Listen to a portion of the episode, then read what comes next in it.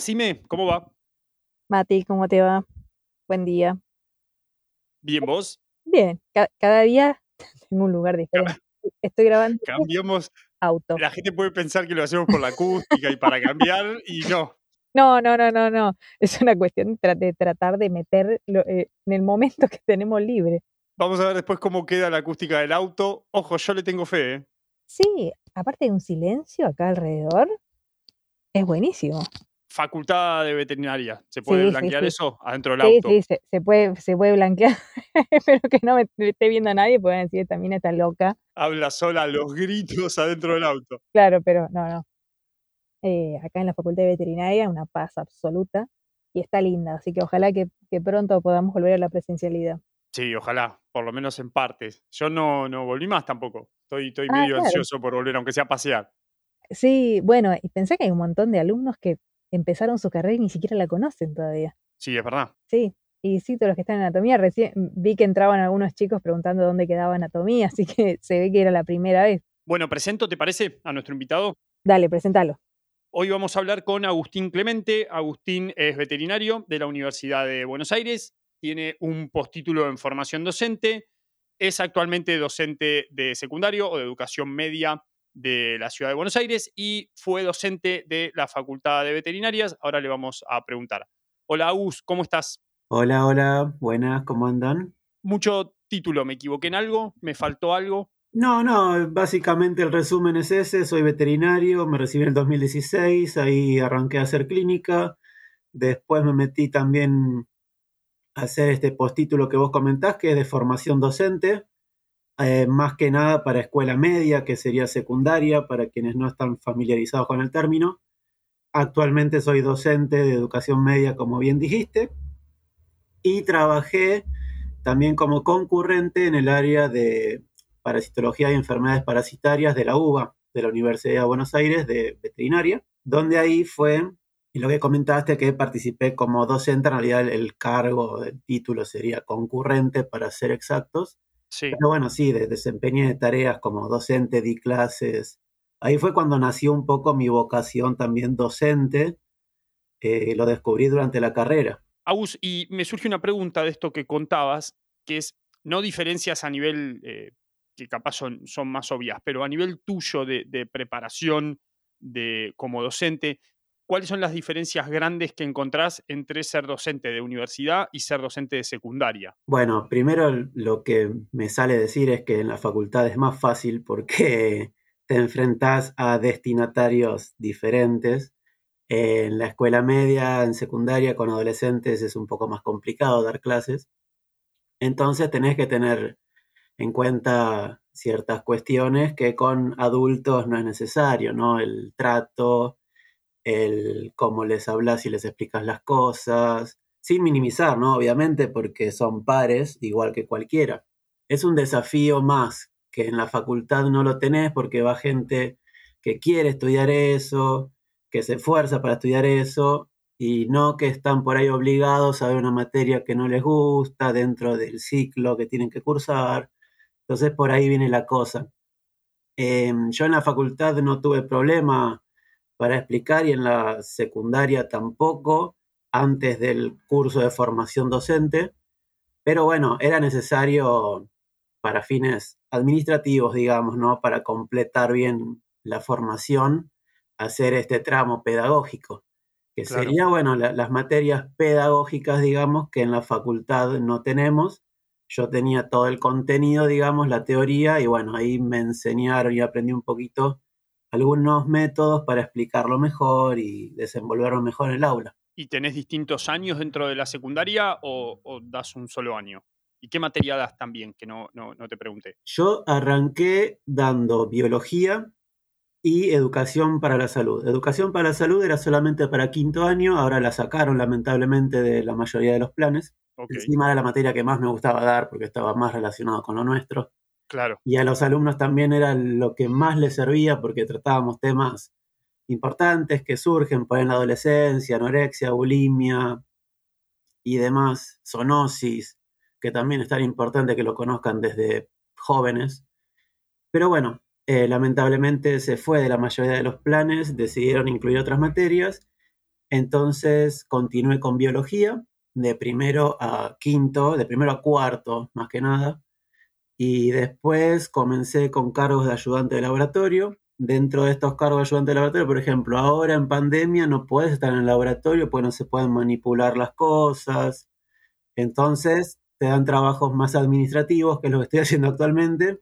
Y decías de eh, lo que contabas esto de educación para la salud y me vino el link con lo que hacías eh, o con la materia que eras concurrente en la, en la Facultad de Veterinarias, que era eh, parasitología, y justo hablabas de zoonosis, que está todo como que tiene que ver con, como que linkea un poco los dos mundos que contaste, entre lo que dabas en la secundaria y lo que, lo que dabas y lo que estudiabas en la, en la facultad. ¿Cómo ves, desde tu punto de trabajo, cómo ves el tema de la comunidad y la zoonosis? Bueno, la educación para la salud era muy importante, yo la veía muy importante en la escuela secundaria. Veo que actualmente no se tocan tanto estos temas, es una pena, porque ahora, bueno, hay otros temas a los cuales se le da más importancia, que es principalmente la ESI, todo lo que es educación sexual integral. También no, digo que no sea importante, pero bueno, se podría eh, repartir un poquito de la carga horaria para cada uno porque eh, no deja de ser salud. Cargas horarias, combinarlas un poco, dividir. Claro, estaría bueno, pero hoy los intereses son otros, un poco más abocados a la lo, como usted decía, la ESI, la inclusión, y por otro lado a las tecnologías, nuevas tecnologías para un medio laboral. Entonces, la salud y la prevención quedan un poco perdidos ahí, dependiendo cada profesor lo que quiera dar en su materia, eh, para dónde quiera perfilar más o menos los temas, ¿no? Entonces, eh, creo que faltaría un poquito incluirlo desde la secundaria con materias específicas. Y te hago una última del tema secundario. A mí me, apasionó esta, esta parte, igual ahora salimos del tema, pero cuando estabas con, con chicos capaz más grandes, de quinto año, ¿cómo veías o cómo ves el pasaje de la secundaria a la universidad en, en ellos, en los chicos? ¿Lo ves que es muy traumático? ¿Los ves preparados en general, siempre va a haber caso. Claro, esto en mi caso, en mi experiencia, dependía mucho de la zona donde yo esté dando clases y el colegio. Yo di clases en escuelas a las que iban chicos de por ahí bajos recursos, chicos abusados, eh, con violencia de género, violencia familiar, eh, muchos hermanos, una condición económica muy complicada. Entonces, en ese caso, no había mucho futuro en la universidad por parte de ellos. Eh, la minoría por ahí pensaba en seguir estudiando, mientras que la mayoría estaba abocada a eh, trabajar de algo, de lo que surja. Mientras que por ahí en otra zona, con un poco eh, de cierta situación económica mejor, situación familiar mejor, sí, ahí te das cuenta que por ahí tienen ya en cuarto incluso, no solo en quinto, una idea de lo que quieren estudiar y ya van haciendo el trámite que quieren pedir el certificado de título en trámite para presentar en el CBC, en la UBA, en donde sea para seguir sus estudios. En tu caso, Agus, ¿cómo fue? ¿Cuándo te diste cuenta que, ibas a estudiar o que, o que ibas a tener la posibilidad de estudiar en, la facultad?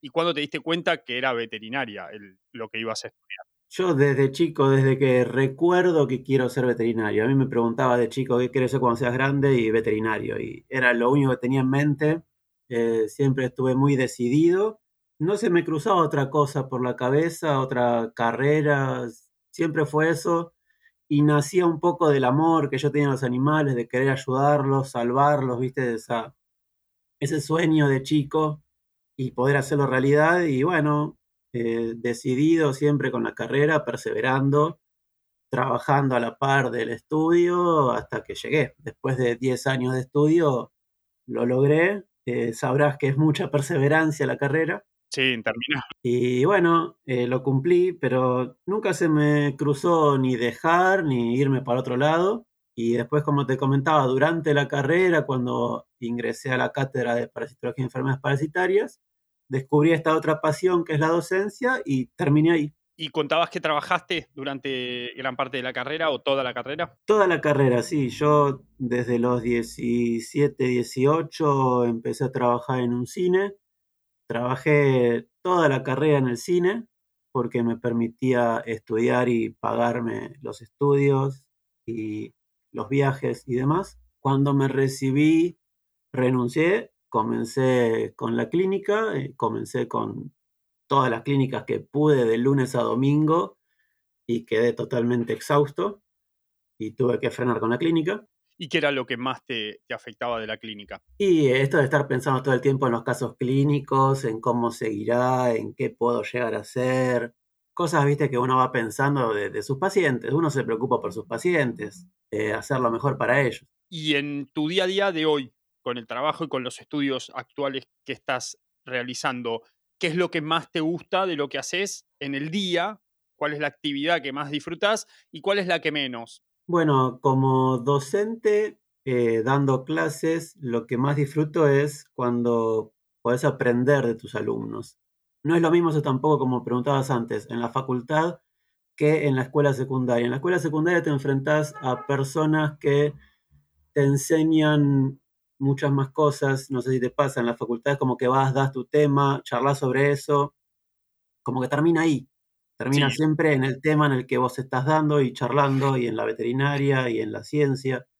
En cambio, en la secundaria te encontrás con otros perfiles, perfiles más sociales, que tienen otros intereses, y ahí te abren la cabeza con preguntas, con peleas, con discusiones que te hacen, con cuestionamientos.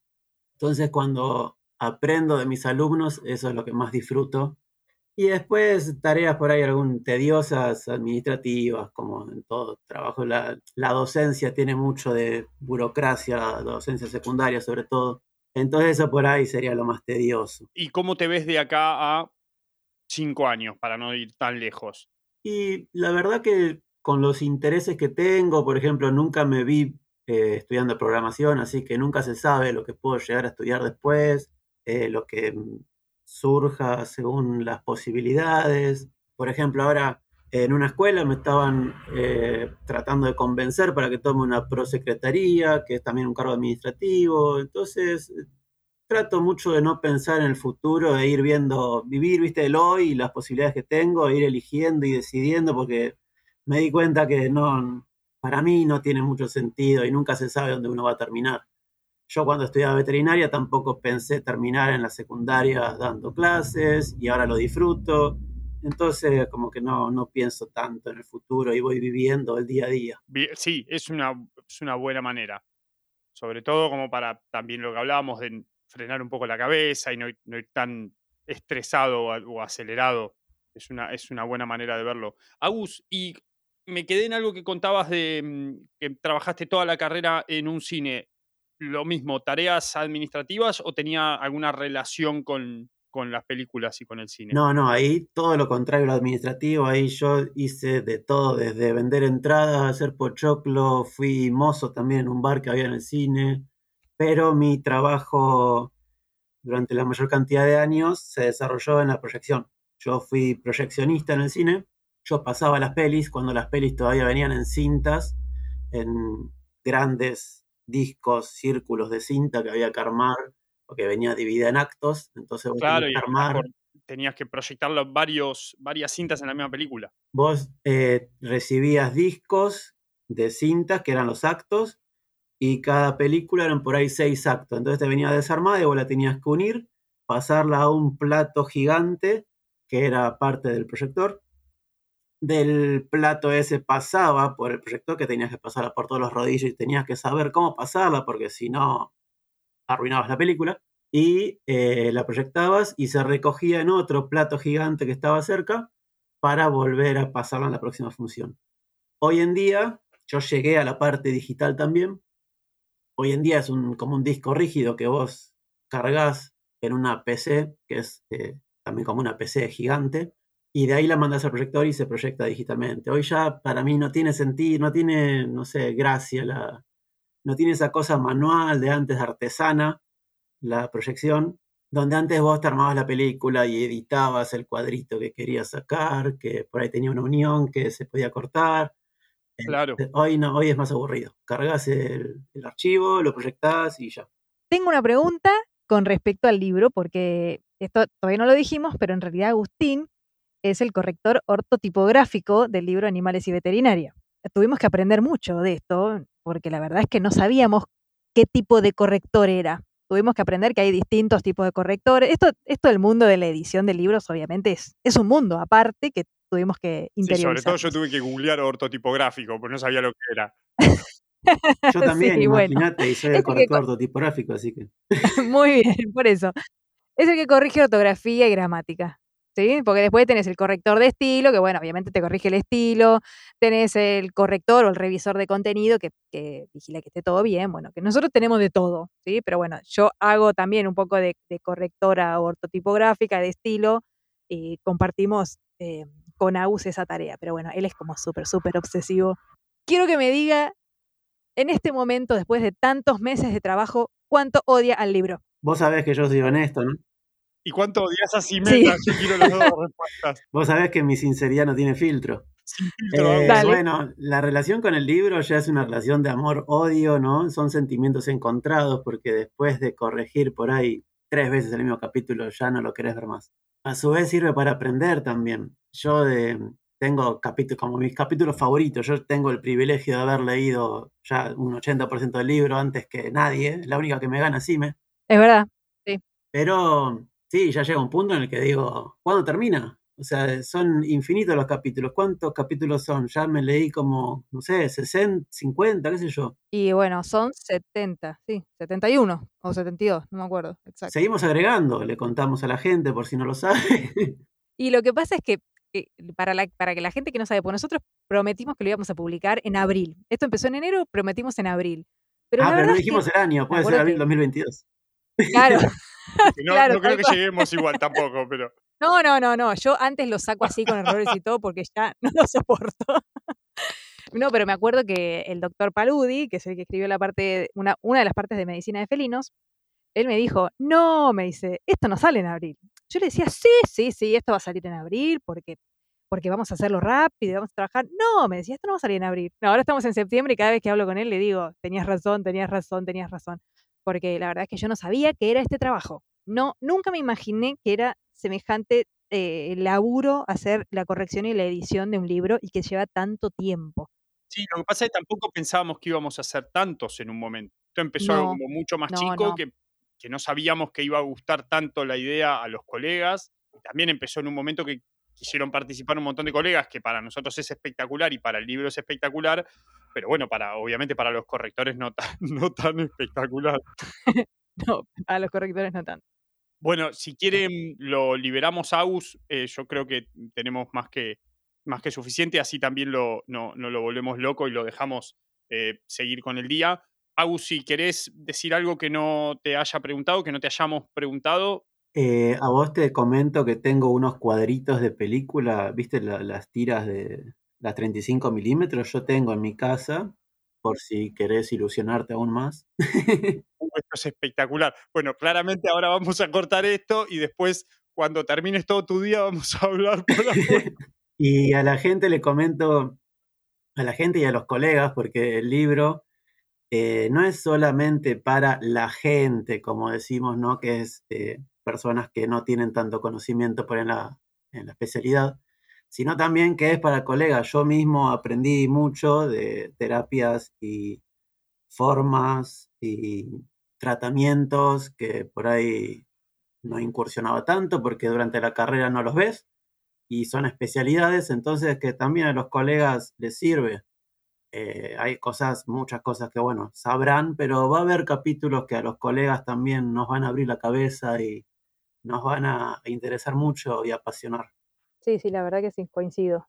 Las auras del caballo, eh, las terapias alternativas. Es verdad.